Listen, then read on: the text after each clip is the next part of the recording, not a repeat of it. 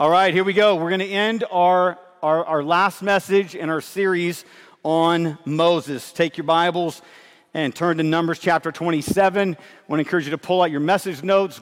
Really easy to follow along. All the scripture verses and uh, points and everything are on there. Uh, we're going to be covering a lot of ground, so um, uh, buckle up your seatbelt, hold on tight. We might be flying through some of this pretty quick. Uh, Numbers chapter 27, uh, beginning in verse 12 to verse 23. Uh, really, the message is really about Moses passing the spiritual baton of faith to Joshua. And Moses is not going to be leading God's people into the promised land. Joshua is going to be doing that. Um, so here we go. Numbers 27. The Lord said to Moses, Go up into this mountain of Abarim and see the land that I have given to the people of Israel. When you have seen it, you also shall be gathered to your people. What an amazing promise. Amen. When you die, you'll be gathered to God, you'll be gathered to your people as your brother Aaron was, because you rebelled against my word in the wilderness of Zin, when the congregation quarreled, failing to uphold me as holy at the waters before their eyes. These are the waters of Meribah, of Kadesh, in the wilderness of Zin. So Moses spoke to the Lord, saying, Let the Lord, the God of the spirits of all flesh, appoint a man over the congregation who shall go out before them and, and come in before them who shall lead them out and bring them in, that the congregation of the Lord may not be as sheep that have no shepherd. So the Lord said to Moses, Take Joshua the son of Nun, a man in whom is the Spirit, and lay your hand on him. Make him stand before Eleazar the priest and all the congregation, and you shall commission him in their sight. You shall invest him with some of your authority, that all the congregation of the people of Israel may obey. And he shall stand before Eleazar the priest who shall inquire for him by the judgment of the Urim before the Lord. At his word they shall go out, and at his word they shall come in, both he and all the people of Israel with him, the whole congregation. And Moses did as the Lord commanded him. He took Joshua and made him stand before Eleazar the priest and the whole congregation, and he laid his hands on him and commissioned him as the Lord directed through Moses. Okay, so I think today is like 31 messages in the series on Moses. I'm going to give you a, a, a flyover, right? A 30,000 foot aerial view of where we've been. We know that at God's perfect timing, He gives His people a deliverer, a rescuer, right? We know the story. God leads by Moses his people out of Egypt, out of slavery, out of uh, infanticide, genocide, oppression, injustice, and, and, and begins to lead his people. And we know that God splits the Red Sea and gives his people victory and, and, and plunges the Egyptians into the sea and destroys them and kills them. We know that God um, brings Moses up the mountain, and Moses has this unbelievable encounter with God. I mean, he sees the Shekinah glory of God, he experiences his presence. And we know that God gives the law to Moses. And we know that for decades, Moses leads his people through the wilderness. At this point, they are on the edge of the promised land. I mean, literally, they're on the edge. They could taste it. Moses is overlooking all the land.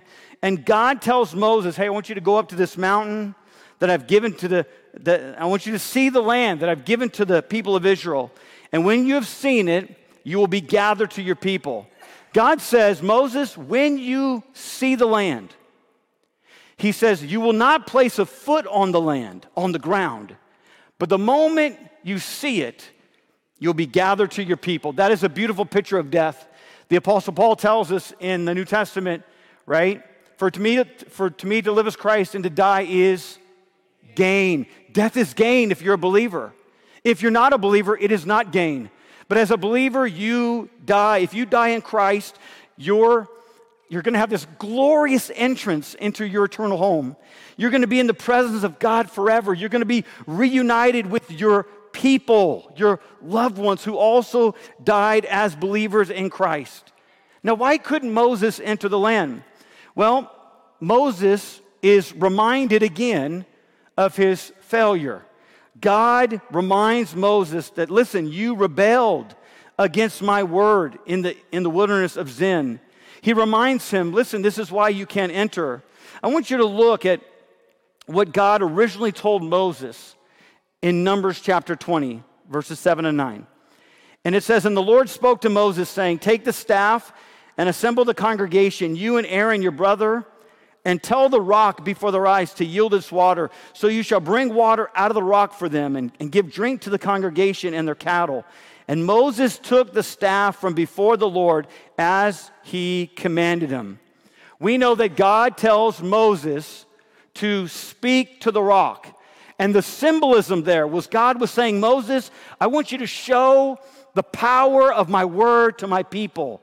I want you to show my people that I can bring forth a waterfall of life.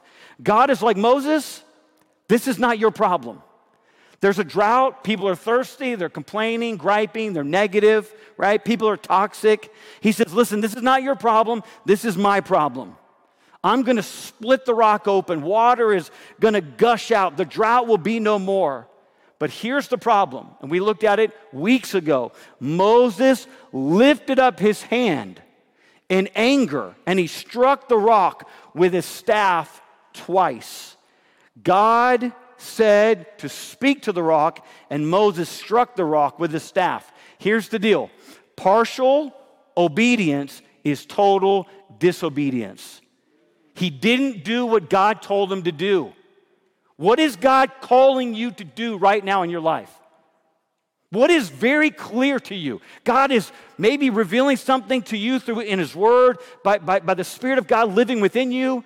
Maybe it's God wants you to give something. God wants you to go somewhere. God wants you to do something. God wants you to bless that person. God wants you in community. God wants you serving. God wants you to take the precious gift of the gospel that you've been in, entrusted with. You're a steward, you're a manager of the gospel. You don't own the gospel, God does, but He owns you.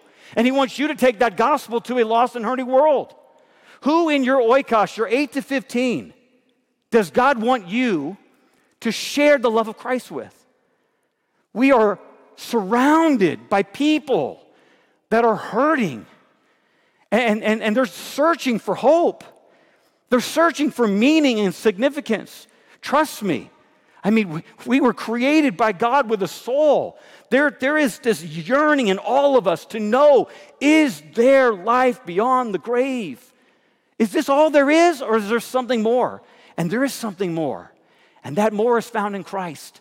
And that more can be given to you in Christ when you surrender all, when you place your faith in Christ, when you yield to Him and you make Him Lord and Savior of your life. He takes the throne of your life and he transforms you and he, he makes you into a new person. You know, Moses wasn't totally obedient to God, he, he did contrary to what God said. Here's what Moses did Moses went his own way. How often do we go our own way? How often do we think that we're smarter than God? Right? That we're bigger than God, that our plans are better than God's plans. Listen, Moses should have just surrendered, but listen, I'm not giving a pass to Moses. But can you imagine leading these grumbling Israelites for 40 years? I probably would have struck that rock 20 times. I mean, Moses is a better man than me. He strikes it twice. I put a zero in the end, man. I hit that thing 20 times. But you might say, it seems so small. Such a small thing. When it comes to the sacred things of God, don't be casual. Don't be casual with the sacred things of God. God's name is holy. He, he tells Moses, he says, I got two charges against you, Moses. Number one, you did not believe me. Because if Moses believed God, he wouldn't have struck the rock, he would have spoke to the rock. And the amazing miracle would have taken place. It's amazing how God gives Moses a staff, and the staff in his hand is performed to create this miracle. Sometimes God gives you something, puts something in your hand, and God's like, watch me work. I'm gonna put something in your hand. Watch me work. Watch me do something amazing in front of your eyes. Moses didn't believe God. Number two, he didn't uphold God as holy. God's like, You didn't treat me as holy. You didn't show my holiness. You didn't show the blazing holiness of my character, my nature in front of the people. And so here's what God did He lowered his hand of discipline, he dropped the boom on Moses' life. He disciplined Moses. It wasn't Moses' old age that kept him from the land of milk and honey. It was a sin. Deuteronomy chapter 34, verse 7 says Moses was 120 years old when he died. His eye was undimmed and his vigor unabated.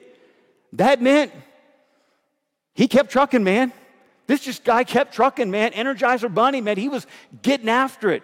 God took him home, but God disciplined him. When God disciplines you, let me just say this real quick. Sometimes um, we have a warped view sometimes of trials and suffering and setbacks and, and, and, and, and, um, and hurts in life.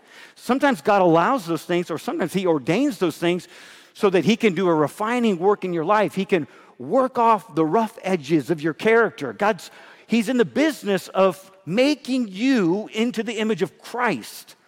And so either you can fight against it or you can say, I surrender, I'm yours, right? You're, you're, you're the potter, I'm the clay, and I'm, an, I'm, you can mold me, you can shape me. When God disciplines us, we have this warped view that God is, He's punishing us. I must have done something bad. What did I do? Listen, God doesn't punish His children. If you have children, you don't punish your children, you discipline them. You discipline them for their good. It's for their good. It's for their protection. It's for their safety. It's, it's, for, it's for you to shape values in their life. That's what God does. He's not carrying a big stick, waiting for you to get out of line, waiting to whack you. God is a loving Heavenly Father. But He sometimes will choose to discipline. He will choose to discipline. And when He does, what do we do? Instead of running away from God, we need to run to God. We need to be quick to run to God, quick to surrender, quick to get on our knees, quick to pray, quick to just be honest and, and own our faults and our failures and our shortcomings. Repentance really is. Um, repentance is really a mixture of three words. Number one, it's confession. Number one, it's confession. You acknowledge sin for what it is, you own up to it. You, you refuse to live in denial, right? We're all sinners. We're all broken, right? We're all dirty before God. Our culture has no sense um, or awareness of sin. People say, you know what? I'm okay. You're okay. We're okay. Hey, we're all good. No, we're not. We're, we're, we're born in depravity, we're born in brokenness, and we need help, and we need forgiveness, and we need to be rescued. The song we sang just a moment ago God provided a way. That's the glorious gospel of the good news. Even though we're sinners, He provided a good way. Back to Him. Number two, repentance is not just confession, it's contrition. When you sin, and your sin is ultimately against God, you are broken over your personal sin. You grieve over it. King David is a great example. The sin was so heavy on David, it was, it was like a weight that had been lifted. It was like a continual movie flashing in front of his eyes. He said, You know, I have sinned against you and you alone. My sin is ever before me. David was aware of what he had done wrong. And he owned up to it and, and he was contrite. He had a broken heart about it. Number three, there has to be change. So it has to move from confession to brokenness to change. It has to move from verbal to internal to action. Repentance, repentance is not you confess it, good to go. No, repentance, the full cycle of repentance is it brings about change. You do something about it. You have a change of heart, change of mind. Literally, that's what repentance is. It's, um, I think the Greek word is metanoia. It's, it's change of heart, it's change of mind right? There's this change that Jesus brings in your life by the Spirit when you're open, when you're, you know, when you're broken about your sin. Repentance is like a two-sided coin. You turn from your sin, you turn to God. You know, some people say, you know, you got to clean up your life. And, and then if you clean up your life good enough and you maybe come to God, maybe, just maybe, He'll forgive you. No. You come to God and He cleans you up. It doesn't care, it doesn't matter how dirty you are. Doesn't matter how many dark skeletons are in the, the closets of your past. It doesn't matter about the secret sins that no one knows about. Come to Jesus and He will wash you, He will cleanse you, He will forgive you. He will give you new life in Him. Let's pick up this story. Look at Numbers chapter 27, 15 to 17. It, it says, Moses spoke to the Lord, saying, Let the Lord, the, the God of all the spirits of all flesh, appoint a man over the congregation who shall go out before them and come in before them, who shall lead them out and bring them in, that the congregation of the Lord may not be as sheep that have no shepherd. Gosh, man, I love that. Anybody, I love that.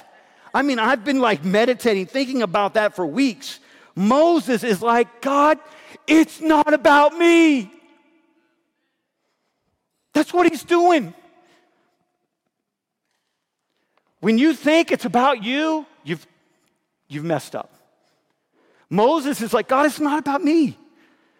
And, he, and he's, I could just, I could just envision, I just envision Moses saying, God, he's pleading with God, God, give your people a shepherd to lead them, to care for them.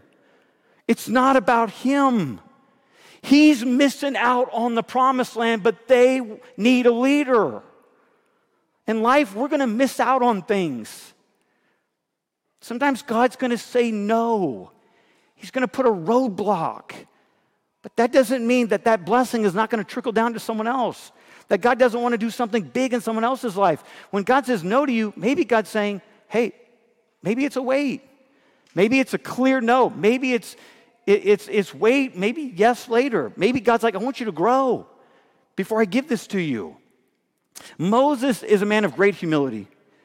Moses is a type of Jesus in every way deliverer, rescuer, right? Servant of the Lord, intercessor. This is who Moses is. It, it, it reminds me of Philippians 2 3 to 5. This classic passage uh, uh, about it says, Do nothing from selfish ambition or conceit, but in humility count others more significant than yourselves. Let each of you look not only to his own interest, but also to the interests of others. Have this mind amongst yourselves, which is yours in Christ Jesus. Christ is the model, the perfect model for humility. He left heaven's glory and he took upon humanity. He worked a common job. He was a carpenter, so he, he probably had many um, calluses on his hands. He left the riches of heaven and became poor. He, he was broke and homeless. He was betrayed and murdered by by his enemy. He didn't receive a fair trial. He suffered and died for our sins. He rose again. Three days later, conquered sin, death, hell, and Satan. Jesus was humble. He was willing to give all. He emptied himself. He's fully God, fully man, but he emptied himself. He became a servant. He, he the God man took upon flesh in every possible way. You know, humility is not, is not thinking more of yourself or less of yourself, it's thinking of yourself less. It's thinking of others and how to meet their needs. Humility is about really knowing who you are. Romans 12:3 says this, "For by the grace given to me, I say to everyone among you not to think of himself more highly than he ought to think, but to think with sober judgment, each according to the measure of faith that God has assigned." Notice several things in the text about humility. He says, clothe yourselves. He doesn't say some of you. He says all of you with humility toward one another. The word clothe literally means to put on or tie something to oneself. The night before Jesus was crucified, he celebrated the Passover meal. And just prior to that occasion, the disciples, on their way to Jerusalem, after spending years with Jesus, they were bantering back and forth. Who's going to be the greatest in the kingdom? And many people believe, I believe, that James and John were cousins of Jesus. When you tie in all the passages, all the references, women at the tomb, James, John, parents, everything, it just makes sense. Most likely, right? Uh, their mother was sister to Mary, and they were cousins to Jesus. So here you have family that are you know what? They're, they're, they're hearing that Jesus is giving out jobs. And they're like, we want a job, Jesus. Give us a job. I mean, even their own mother goes to Jesus on one occasion. It's like when your mom has to step in, I mean, good grief, right? I mean, they're bantering back and forth. Who's, who's going to be the greatest? Who's going to you know, sit on the right hand, left hand? As they make their way to the upper room, they go into this upper room, and there's no servant in the room, which was customary in Jewish culture. There was only a water basin and a towel. And I can just imagine in that moment, they're probably looking around at one another. Well, who's going to be the servant? Who's going to get the towel and the water basin? Who's going to wash the, the feet of, of everyone, dirty feet? And you know what happened? Jesus got up from the table and he tied the towel around his waist and he began to wash his disciples' feet. He began to demonstrate one of the greatest acts of servanthood and humility. You see, growing in humility is not an accident. If you want to grow in humility, you have to be intentional. You have to be intentional about it. It doesn't happen overnight. It's a choice, it's a discipline. The word clothe, like I, like I said earlier, to put on or to tie something to oneself, that is a choice. You choose to pursue humility. You choose to tie humility around your waist and pick up the water basin and pick up the towel and start serving other people. That's what it means to be a Christian. A Christian is a follower, a learner, a disciple of Jesus. When God saves you, one of my, one of my favorite sayings is when God saves you, he, he gives you an apron. He wants you to get in the kitchen, the church kitchen. He wants you to get your hands dirty. He wants you to serve other people. Now, how do we, um, how do we know if we're humble or not? Let me lead you through five questions. Number one, are you teachable? Are you teachable? Right? Proud people like to teach. They like to talk rather than listen, right? They, they act like they know it all. You ever been around someone, they just act like they know it all? They know it all about everything. Uh, it, don't, it don't matter. They know all about cooking. They know all about you know, being a mechanic. They, they know about everything. And you walk away thinking, there's no way you know all that. Are you teachable? Humble people are willing to listen and receive instruction. Can I get amen? amen? Number two, how do you respond to correction and rebuke? That's a good one. Proud people do not like to receive correction, right? Their demeanor changes. How dare you? How dare you confront me? They start blame shifting. They start defending. They start arguing. They want to change the subject. Number three, do you repent quickly and thoroughly? Proud people do not repent.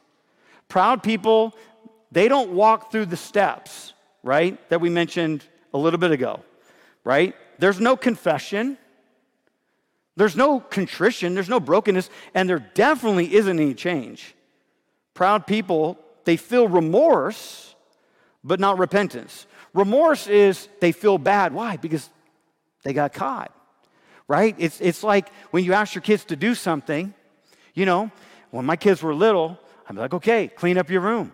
I'm coming back in 10 minutes. Needs to be all clean. You go in, you have to inspect what you expect. If you tell your kids to do something and then you don't go check on it, it's not going to happen. Not going to get done because those kids are wicked, man. They're wicked, dude. Straight up. Wicked hearts, man. And you go in that bedroom and you're like, you realize that there's stuffing clothes underneath the bed. You told, don't do that. Those are dirty clothes. Oh, dad. Oh, dad. I'm sorry. No, you're not sorry. I, have told my kids many times, you're not sorry. You're, you say you're sorry because you got caught. You're not sorry. The kindness, the Bible says the kindness of God leads us to repentance. That's good. Right? When we encounter Christ, his kindness draws us to himself. Repentance is this change of mind and heart. Here's question four Are you considerate of other people? You know, proud people, they're self absorbed, they're self consumed. Oh my goodness. Have you ever talked to some people and uh, you're at like the 30th question with them and you have failed to get a question back. Anybody ever been there? Okay, maybe it's just me. Like you're throwing, you're throwing questions to get to know them, right? And they don't throw a question back. You know, you're like 30 minutes in and you know their whole life story, everything about their kids, but they know nothing about, they don't even know your name. I tell my kids it's like baseball. You know, I learned this analogy. Communication is like baseball. I'm gonna throw the ball to you. You gotta throw it back. Like I'm waiting for something, you know? Proud people, they're just self consumed. It's all about them. It's not about other people. They're not considerate. They're not thoughtful. Okay, moving on. Question five Are you consistently aware of God's goodness in your life? I think this is a good marker. Like this, this shows if we're if we're humble. Do we leave? Do we do we leave? Do we live with a sense of entitlement? God owes me. I deserve. I've worked hard, therefore? Or do we see all of life as a gift from God's gracious hand? You know, Moses, he, he asked God, he said, God, I don't want your people to be shepherdless as they go into your land. Your people need a leader, they need a servant. Moses has a heart of a shepherd. It reminds me of Jesus. We know Jesus is, the good shepherd. John 10, 7 to 11. So Jesus again said to them, Truly, truly, I say to you, I am the door of the sheep. All who came before me are thieves and robbers, but the sheep did not listen to them. I am the door. If anyone enters by me, he will be saved and will go in and out and find pasture. The thief comes only to steal and kill and destroy. I came that they may have life and have it abundantly. I am the good shepherd. The good shepherd lays down his life for the sheep. Jesus is the good shepherd. We are his sheep. Did you know the, the Bible says that we are God's sheep? We are God's flock. We are, we are um, the reference to us is we're like sheep. Matthew 9:30, when he saw the crowds, he had compassion for them because they were harassed and helpless like sheep without a shepherd. Isaiah 53 6, all we like sheep have gone astray. We have turned everyone to his own way, and the Lord has laid on him the iniquity of us all. We are sheep. Well, let's talk about sheep for a moment, right? So, several characteristics about sheep. Number one, sheep are dumb. Can someone say dumb? I'm dumb, and you're dumb. You're dumb. You're really dumb. I've always wanted to say that to you guys. no, no. I am dumb. I am really dumb. I am, if you were like, if you knew how dumb I was, you'd be like, wow, like you're the pastor. Yeah, okay. I am dumb, you're dumb, sheep are dumb. You know, I came, I came across an article years ago. Um, the article was entitled 400 Sheep Fall Off Cliff in Turkey, Istanbul. Hundreds of sheep followed their I think it's their sheep leader, off a cliff in eastern Turkey, plunging to their deaths this week while shepherds looked on in dismay. 400 sheep fell 15 meters to their deaths in a ravine in Van province near um, Iran, but broke the fall of another 1,100 animals who survived. Newspaper reports said yesterday. Shepherds from wherever that village, I've been struggling with the name, how to pronounce that. Ikizler village neglected the flock while eating breakfast, leaving the sheep to roam free. The Radikal daily said the loss to local farmers was estimated at $74,000. These are sheep herders. These are not billionaires. Can you imagine $74,000? Sheep are dumb. They followed their leader off the cliff. When it comes to sheep, you can't push them, you can't drive them, you have to lead them. You know, I've never seen sheep doing tricks at the circus. Never seen it. They're dumb, right? Number two, sheep are defenseless. There's no speed, no strength, no, no savviness, right? They, they can't run away from predators. I mean, virtually they're defenseless against predators. If they get attacked, their only recourse is to flee. Number three, sheep are dependent. Dependent. They require endless attention, meticulous care. Most animals have this uncanny ability to find their way home, but not sheep. Remember the parable of the lost sheep, right? Um, the shepherd had, had to leave the 99 sheep and go look for the one. One roamed off. One was dumb, right? Getting too close to the edge of the cliff. Sheep, um, they, are always eating. They're, they have this voracious diet. They'll eat anything, right? Um, there's a shepherd by the name of Will Womble, and um, he says this about sheep. Once the sheep learned to eat feed, they soon discovered their love of being fed. Next, we ex- experienced the enthusiasm of being greeted by an eager and hungry flock. He goes on to say, After some months, I decided that corn cost too much, and we had a long drive to buy it, so it seemed rather reasonable to buy grain sorghum, a hard to eat, less nutritious, but more convenient source of feed. The reaction to this expediency was interesting. First, they didn't say a word. They charged the feed trough but would not eat. They were obviously annoyed and began to butt, stomp, and kick. However, I kept feeding this bad feed to them. It didn't take long for them to quit stampeding at dinner time. Later on, they quit coming altogether. Though a few diehards showed up, but they only nibbled and milled around, then returned to the pasture. He goes on to say, when the sheep have a good, wholesome diet of nutritious food, and one in the flock is injured or sick, I thought this was amazing. The entire flock will check on and talk to the one hurt. It is amazing to hear them calling to that poor little sick lamb. But when the flock is fed poor quality feed, they tend not to show concern for the sick and injured among them. American culture, the American church has watered down the gospel. They have uh, swapped out the good feed, nutritious feed of the word for sorghum, which is cheap, which doesn't last, which doesn't help you care for one another. This is why, as we sang, beautiful tie into the, to the set. Christ is building his church, right? He is building his church. And God is using the Word of God to build up His church, right? To advance His kingdom and the gospel. So, as believers, we have to stand on the Word of God. The Word of God has to be the final authority, the final truth, the trump card. It is inspired by God. So when people say, well, you know, I, I, don't know if it's all, you know, you know, inspired by God. No, every book, every chapter, every word, every sentence, every comment, every everything comes from God. It's inspired by him. It is his truth. We don't have, we don't have the authority to come to the scriptures and say, I don't like that, and we take scissors to it. No.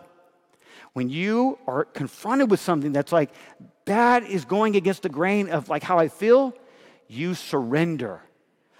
See, too many people, I'm not going to do this, but too many people take the Bible and they put it underneath their feet. They're standing over the word. They're the ones saying, I have the final say. No, you don't. Because the Word of God is like an umbrella and it, it hangs over your life. It's the authority under which you place yourself. God's Word is over you, not under you. Okay, we got to hurry. All right, John 10.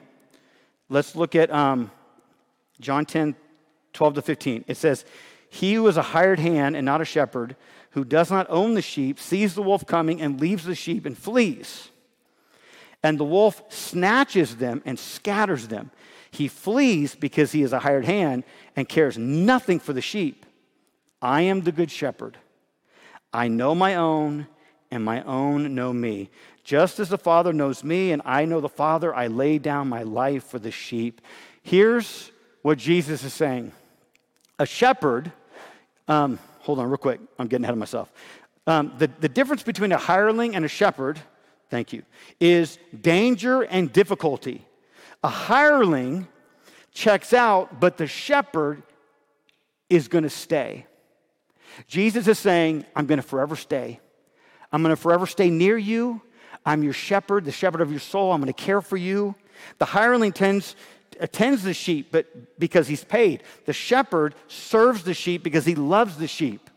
A hireling, it's about a job, right? Clock in, clock out. That's it, right? But a shepherd, it's not about clock in, clock out. It's about going the extra mile. It's about being a shepherd. It's about caring. About, it's about serving and loving. Listen, we're called to really shepherd, care for one another. As Jesus is shepherding us, we're shepherding one another. The beauty of what Jesus is saying is a hireling, a hired hand, when, when there's a threat, a wolf, they're, they're gone.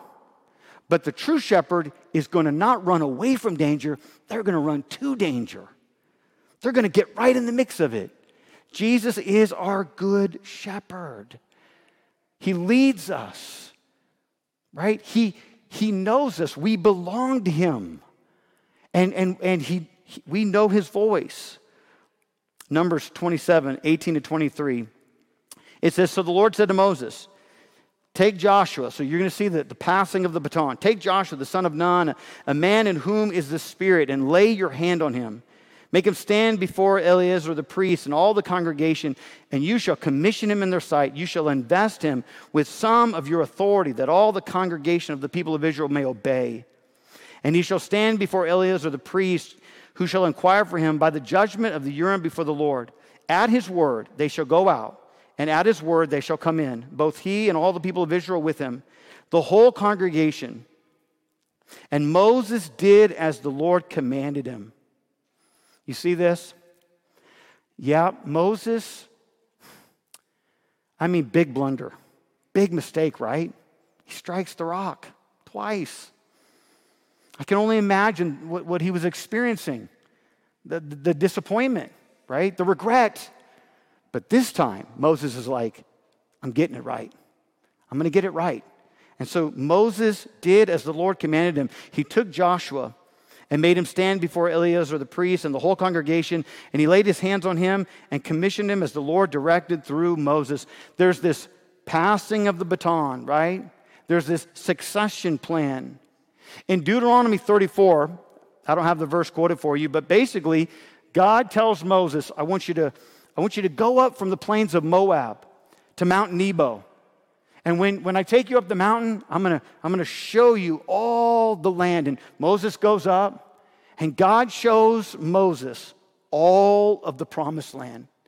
And the Lord said to Moses, This is the land of which I swore to Abraham, to Isaac, and to Jacob. I will give it to your offspring. I have let you see it with your eyes, but you shall not go over there. Moses, the servant of the Lord, died there in the land of Moab, Mount Nebo, and no one knows, the Bible says, no one knows the place of his burial to this day. God leads Moses up the mountain, shows him the promised land from a distance. He's looking at the land. He's looking at the promised land that he's been leading God's people towards for four decades. Can you imagine praying for something, longing for something for four days? Maybe a child, maybe a salvation of, uh, of a parent, or a, a renewed, uh, restored relationship with a, a brother or a sister. Can you imagine seeking God's face for four decades? He climbs the mountain, God shows him the land, and he dies. He dies on a mountain all alone and to this day, no one knows where he's buried. You know what that sounds like to me? That sounds a lot like Jesus. God led his son to Golgotha, Mount Calvary. And there, his son, Jesus, died alone. He died alone. Yeah, he had one of the criminals who placed faith in him at the midnight hour. But he died alone, bearing the, the weight, the sin of humanity. And to this day, we don't know where he's been buried. The Gospel of John says that there was a tomb, uh, there was a garden tomb nearby. But we don't know the exact tomb. We don't know if it's still in existence today. There's a model tomb that you can walk into that I did in Israel. It'll take your breath away. the privilege to lead God's people into the promised land was passed to Joshua, his assistant. Joshua, Hebrew for uh, Yeshua, Jesus. Joshua, Jesus. Same name, Yeshua. And Joshua would bring God's people into the land. Hebrews 11 26. Moses makes it into the hall of faith, the hall of faith, the hall of fame. It says he considered the reproach of Christ greater wealth than the treasures of Egypt, for he was looking to the reward. Moses, he did not get the reward of the earthly promised land, but he received the greater reward. That greater reward, he was ushered into the eternal promised land for those who trust Jesus to be their Savior. The saints in the Old Testament had a forward looking faith in God. Peter, one of the disciples, early leaders of the early church, pillars of the church, he tells us this in 1 Peter 2:25, "For you are straying like sheep, but have now returned to the shepherd and overseer of your souls." Two things there. You were straying. You were drifting. You were recklessly living out your own life, doing your life your way, right? Doing it your way. But now Peter's writing to believers and he's saying, But now you have returned to the shepherd of your soul. And that's the question I want to ask you today. Have you returned from your reckless living, from your way of doing things? Have you returned to Jesus, the Good Shepherd? The Good Shepherd that laid his life down for you. The greatest gift, the most precious gift of all. This displays the love of God. That though we were sinners, Christ died for us. We didn't deserve it, we didn't earn it, but He died for you because He created you in His image and He loves you and has an awesome purpose for your life. And He wants you to know Him. He wants the relationship to be restored, which was severed by sin and the enemy and Satan, he can restore, he can bring back, he can redeem, he can forgive you, he can change your life. But you have to do one thing you have to return. It's your choice. You can return, or you can continually go your own way. Let's pray.